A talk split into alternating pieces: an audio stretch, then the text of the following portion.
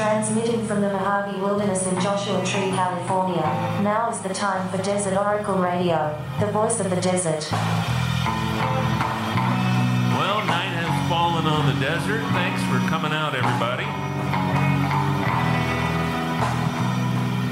We are here tonight in Palm Springs, shaded by these great mountains.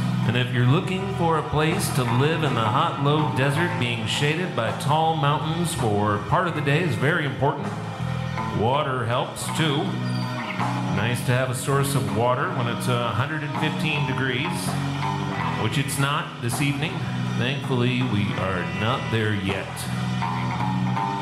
Thanks for joining us at the Palm Springs Art Museum tonight. It's pretty fancy for a radio show from Joshua Tree. You might be out here thinking, well, how is he going to mix up Andy Warhol and desert conservation and desert preservation? I will do it in the usual way, haphazardly. Just sort of feeling my way through the cactus garden. Well, Andy Warhol grew up in Pittsburgh and he spent his long career in art living and working in New York, city work, factory work, for many years.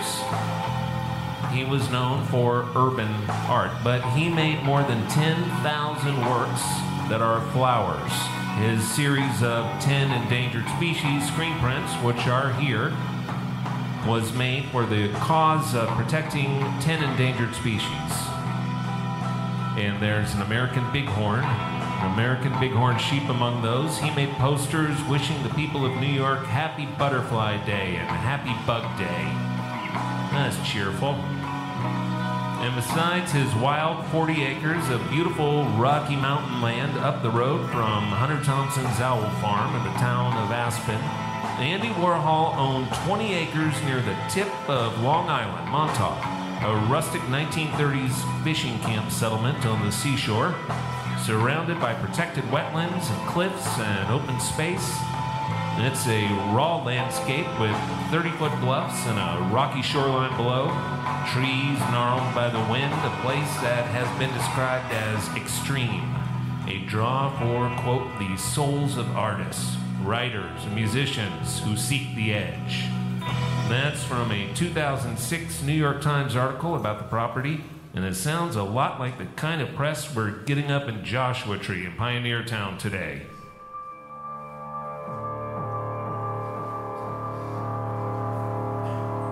Well, this wild seashore was Andy Warhol's favorite place, and he kept it like it was.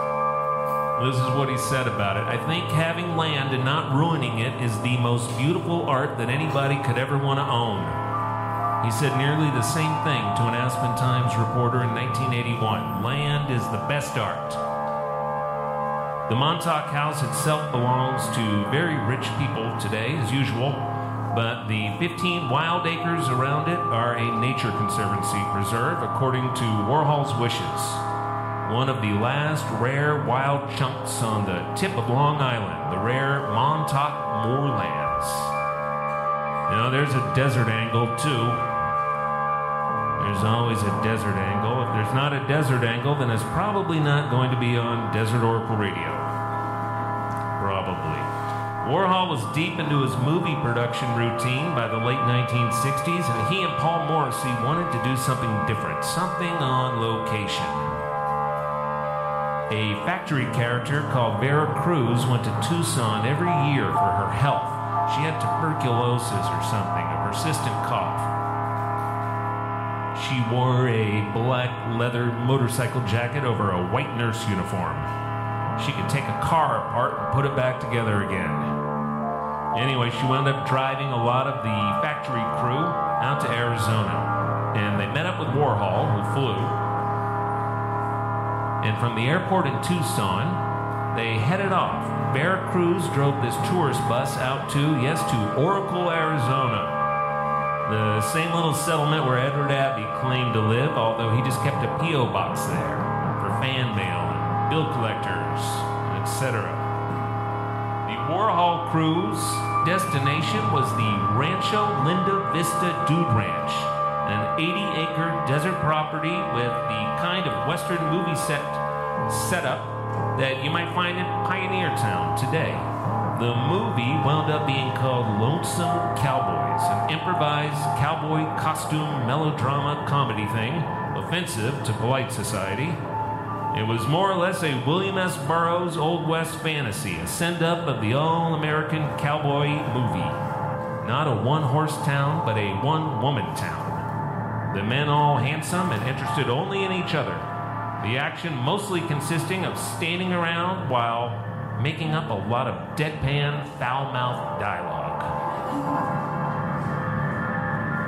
Now, the owner of the movie ranch did not really care at first.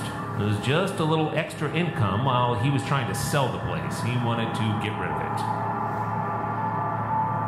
It had once shown a little brighter. Dean Martin and John Wayne and Rita Hayworth had been out there for movies or recreation or both, but westerns were pretty much over by the late 1960s, and the only good ones during this time were being made in Spain by Sergio Leone. So it was Andy Warhol who made the last western at Rancho Linda Vista before it was sold to a commune, a communal arts group still settled at this fine spot in the Catalina foothills today, 4,500 feet in elevation an ideal high desert land. Now, Warhol and Paul Morrissey hired a film crew with all the attendant grips and electricians and such, a fairly professional production overall and the boys were coming up with some ridiculously dirty dialogue just as a tour group arrived to watch a real Western being made, a real cowboy movie. As this will be broadcast on the radio, and that's one of the last things in America with any obscenity rules. I cannot quote the dialogue here, not the good parts anyway. But there was a lot of stuff like, Why, I'll show you who the real cowboy is, you bunch of so and so's, etc and the tourists were very upset. They were slapping their hands over the children's ears. They were running back from the western town in a wild panic. The owner was furious, and then Warhol describes the scene in his book Popism that was written with uh, Pat Hackett. The grips, the electricians, and the people who build the sets formed a vigilante committee to run us out of town, just like in a real cowboy movie. The situation was tense, but a deal was made. The factory people would be watched closely, their every move, lest an orgy break out right on the dusty streets. Warhol says the sheriff's department came out in a helicopter, apparently ready for a riot. There was even a deputy standing on top of the Old West water tower, watching the proceedings through binoculars at a safe distance, I guess. It all got to be too much, and the shoot was cut short, and the rest of the movie was shot out in old Tucson. Lonesome Cowboys had been dreamed up as an excuse to go back to Tucson. Warhol and Paul Morrissey had a great time a few months earlier showing their films at ASU and the Tucson Jewish Community Center, and they just wanted a reason to come back. Tucson is very nice in the autumn and the winter months, and Andy Warhol should have stayed longer. Maybe had he stayed in Tucson all through the spring, maybe then he would have escaped the bullets of his would-be assassin, a violent schizophrenic named Valerie Solaris, Solanas, excuse me, in case she's here. She was creator and sole member of SCUM, S-C-U-M, the Society for Cutting Up Men, the goal of which was to eliminate the male gender. And while that may be a noble goal, overall, Andy Warhol was her target simply because he had passed on a play that she submitted to the factory. A play so vile and so obscene that he was convinced she was a plant, a narc sent by the obscenity squad of the NYPD or the FBI to trick Warhol into doing something offensive, something offensive enough to finally be shut down. Finally be locked up for offending the morals of a country that would twice elect Richard Nixon as president, with Nixon's biggest victory, a 49 state landslide reserved for Watergate crimes were well known to American voters. Did we all die a half century ago? Can anyone prove it? Is this just a fever dream of a finished species, a ghost world on constant repeat with minor variations of the same devils and demons forever and ever? It sure feels that way sometimes. But I guess you could say the same thing about any period in history. It's like playing that old computer game, Sid Meier's Civilization. The technology changes, but people stay mostly the same. And good God, that's depressing. It's depressing to think about, and I think we should talk about animals. Let's talk about animals, the noble forms of life here on Earth. It's time for uh, strange and unusual facts about our desert friends. The ring-tailed cat is one of the most delightful animals of the Southwest, sometimes called the miner's cat, because of their habit of moving into a miner's shack and taking up residence on a shelf or a corner somewhere, kind of like a stray cat. The way they may adopt your home as a no obligations base for killing all the songbirds and ground squirrels in your neighborhood. And while the ring-tailed cat also eats small birds and small rodents, it is not a feline at all. It is, in fact, in the raccoon family. And instead of the usual cat noises, hissing mostly, the ring-tailed cat barks like a dog. Now, desert bighorn rams, they like to pass their time by smashing their skulls together against one another. Their skulls are, in fact, double. The reason this does not cause them obvious injury is because they have double skulls, double layered skulls. Well, why not? The mountain lion is the apex predator of the Southwest and much of the Americas, and it is also not a lion, officially. According to human biologists who decide these things, the mountain lion is considered a small cat, apparently by people who have never stood eye to eye with the mountain lions at the Living Desert Zoo on a cool morning as they look you right in the eye and try to think how to get through that partition and to your throat. But the mountain, mountain lion is the largest of the small cats.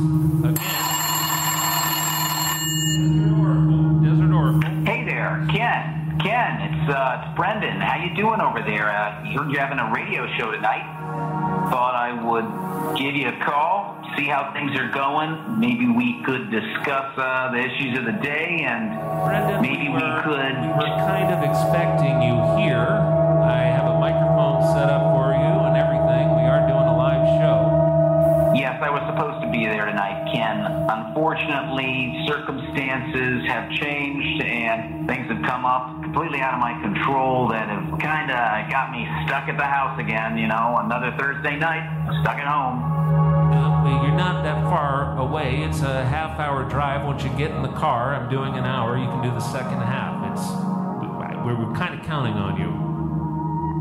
Ken, I wish I could. I wish I were just a half an hour away, but unfortunately, I'm a little bit further than that.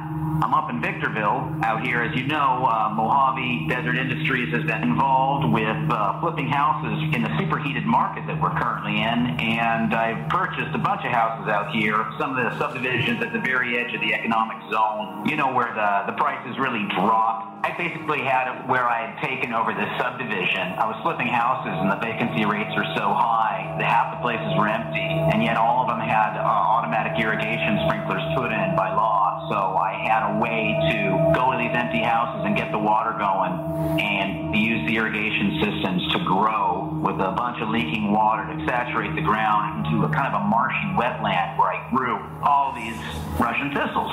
And I was just going to let them blow down the street to the end of the cul-de-sac and collect them and use them as uh, as this set dressing for these projects that are going on at Coachella. So you're, you're selling tumbleweeds from Victorville to event planners and set designers at Coachella. Do you know out here in uh, Victorville, I've been buying up a lot of distressed properties and flipping them. There's a hell of a lot of them out here in this area.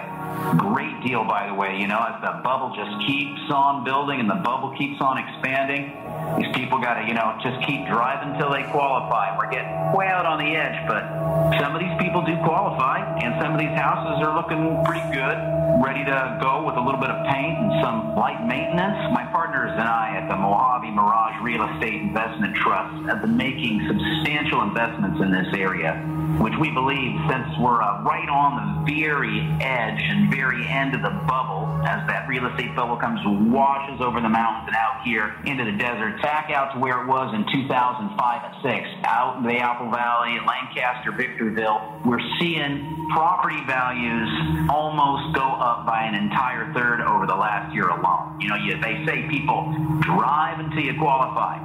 So we've purchased a bunch of properties out there right in the middle of turning them around, sprucing them up. They're not that old, only about 10 years old, and just need some cosmetic fix up, maybe a grass out front and a sideways fence.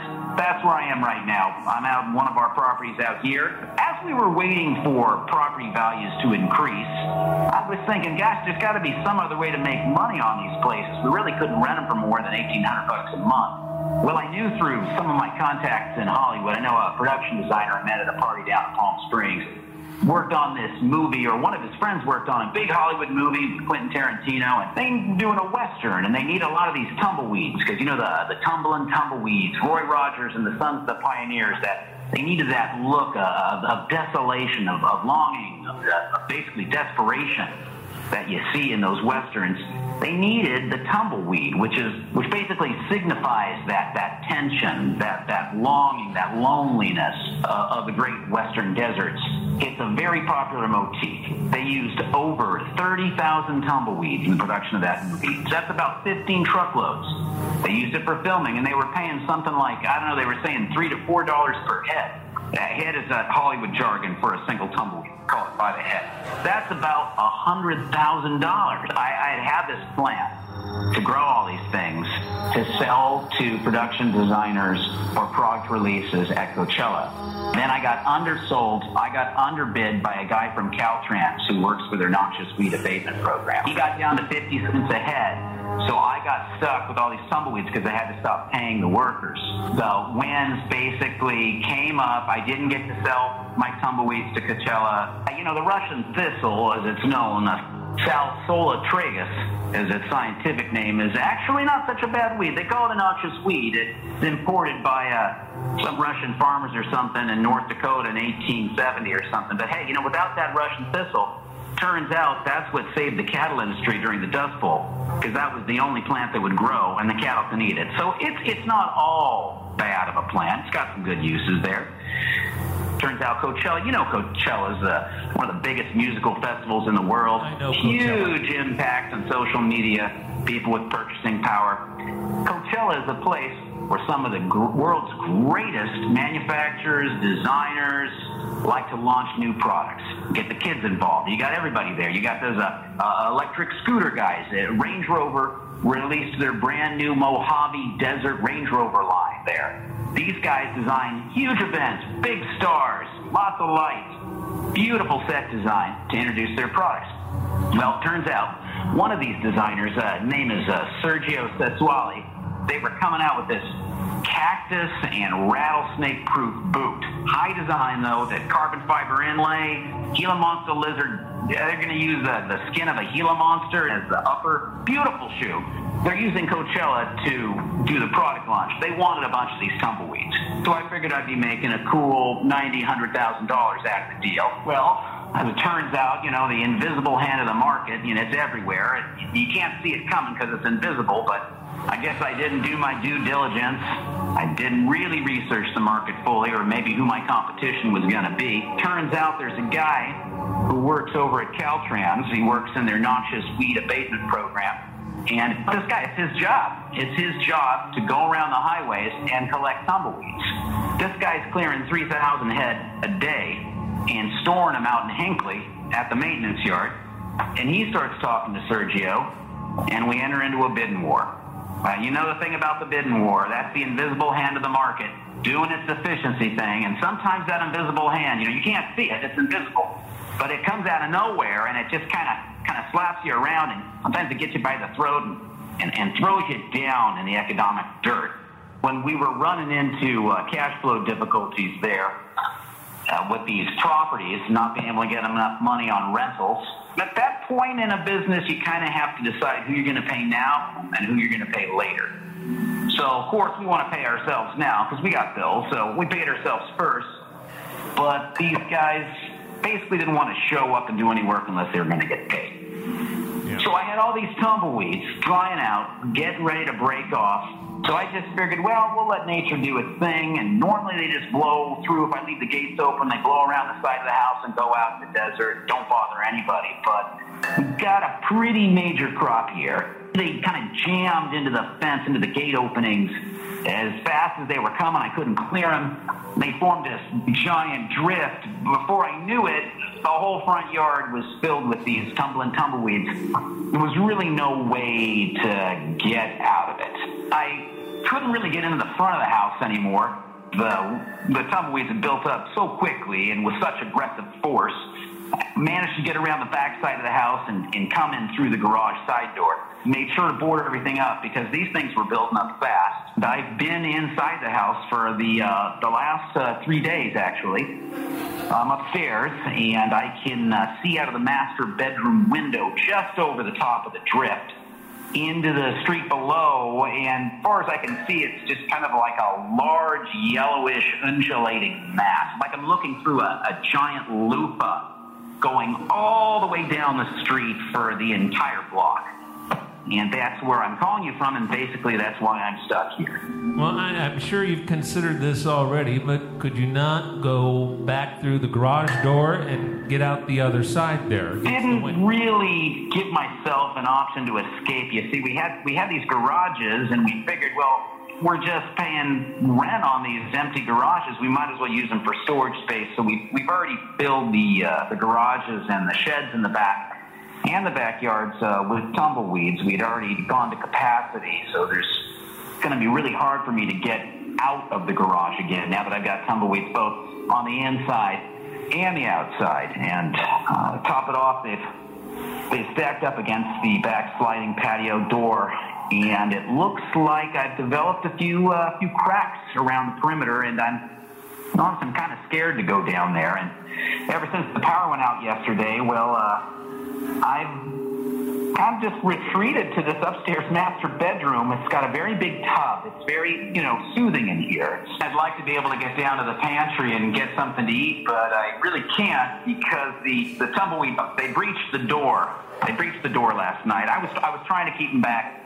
I had plywood up against it and cross braces, but they just kept, kept pushing and pushing and scratching at the door. And, you know, a little a little tendril comes in around the side through the crack, and once that happens, once they get one of their tendrils in through the door, I think I'm going to be all right. Though I, I just got to wait until someone comes and rescues me. And I was kind of hoping, actually, Ken, you after the show could. Uh, You know, uh, police and fire crews have been rescuing people in Victorville from these tumbleweed walls uh, right up there in that development. You just call the police, call 911, ask for help. I wish I could call the county and uh, ask for help. You know, we all need help at some time, but now, unfortunately, county won't respond to any of my calls because I, uh, well, I, I kind of went down this this tax loophole wormhole, like a loophole wormhole, and how to pay less taxes and. Well, the end of it basically, I declared myself a sovereign nation last year and refused to pay any property taxes or income taxes. So the county officials and uh, government agencies refused to help me. I'm kind of stuck here, Ken. I can't really call anybody because I, I uh, didn't pay any of my taxes. Yeah, I could go around blaming myself like a lot of people do. Oh, it's all my fault. But I'm not going to sit here and play the play the oh woe is me, pity me, I'm such a mess up kind of guy. I'm going to put blame where where it probably belongs, which is the guys and gals up there in Sacramento. Now I'm up I'm upstairs. I'm upstairs in the bathroom, and I, I should be okay now. I, I, I feel pretty good up here, but uh, you know what? It sounds like. Uh, Oh boy. Oh yeah, you know, it sounds like it's right right outside the bathroom door now, Ken, and these are just these are just hollow core doors. They're super cheap. I mean, they wouldn't stop a fire, and they wouldn't stop any noise, and they're, they're definitely not going to stop these these tumbleweeds, once those tendrils get through, I'm, uh, okay, Ken. I, if you can't get out here, I, I need you to get a hold of my fixer. It's a friend of mine, my lawyer. You know him, Oscar. Oscar. And you, you got to promise me you'll get to him and just just tell him these words. Just tell him the Salton Sea is rising. He'll know what to do. The Salton, Salton Sea Sea is is, rising. rising. I'm, I'm going to have to cross. I'm going to have to get across the room here. I, I left my earbuds across the room, and I'm just going to. I'm just going to go over and reach him and, and get him out. Just just hold on for a second. Hold on. Brendan? Brendan, stay put. I did text Oscar. I'm sure he will see it soon. Well, that was Brendan Mays, everybody. He's sorry he couldn't be here. Hopefully, he'll be all right. Tens of thousands of tumbleweeds blowing over from scraped desert subdivision lots to the development across the road. It's almost like there's a downside to killing everything with a bulldozer. Well, from Amboy to Isaacs and across the great Mojave Wilderness, this is Desert Oracle Radio broadcasting from KCDZ 107.7 in downtown Joshua Tree and recorded tonight at the Palm Springs Art Museum. Thank you for coming out. I hope you enjoy the exhibit tonight, especially those big Warhol silkscreen prints. You know, Andy Warhol would pay bar tabs with his paintings and silkscreen prints in the 1960s, spend all night out with his ridiculous superstars and the Velvet Underground and Nico, and maybe the ambassador from Iran or a Kennedy sibling or two. And he'd pay the owners of Max's Kansas City with some fresh art from the factory. Why, that should cover another week of open tabs. These people hardly drank alcohol. It was amphetamine that kept them going all the time. Imagine getting that kind of multi million dollar art for the wholesale price of a couple of dozen watery vodka tonics. Buy art when you can, friends. Buy and hold, as Warren Buffett says, but only buy what you love. Like a stray dog or a sofa, you should only bring home art. You should only bring art into your home if you are committed to looking at it for many years to come, despite the problems, despite your problems. Because once an artist is a sure thing, we can't afford it. This is what I've read anyway. Sometimes I like to sit up in Joshua Tree and read Art Forum or whatever. You know, keep up with things from a safe distance. Thank you for listening. And good night from the voice of the desert.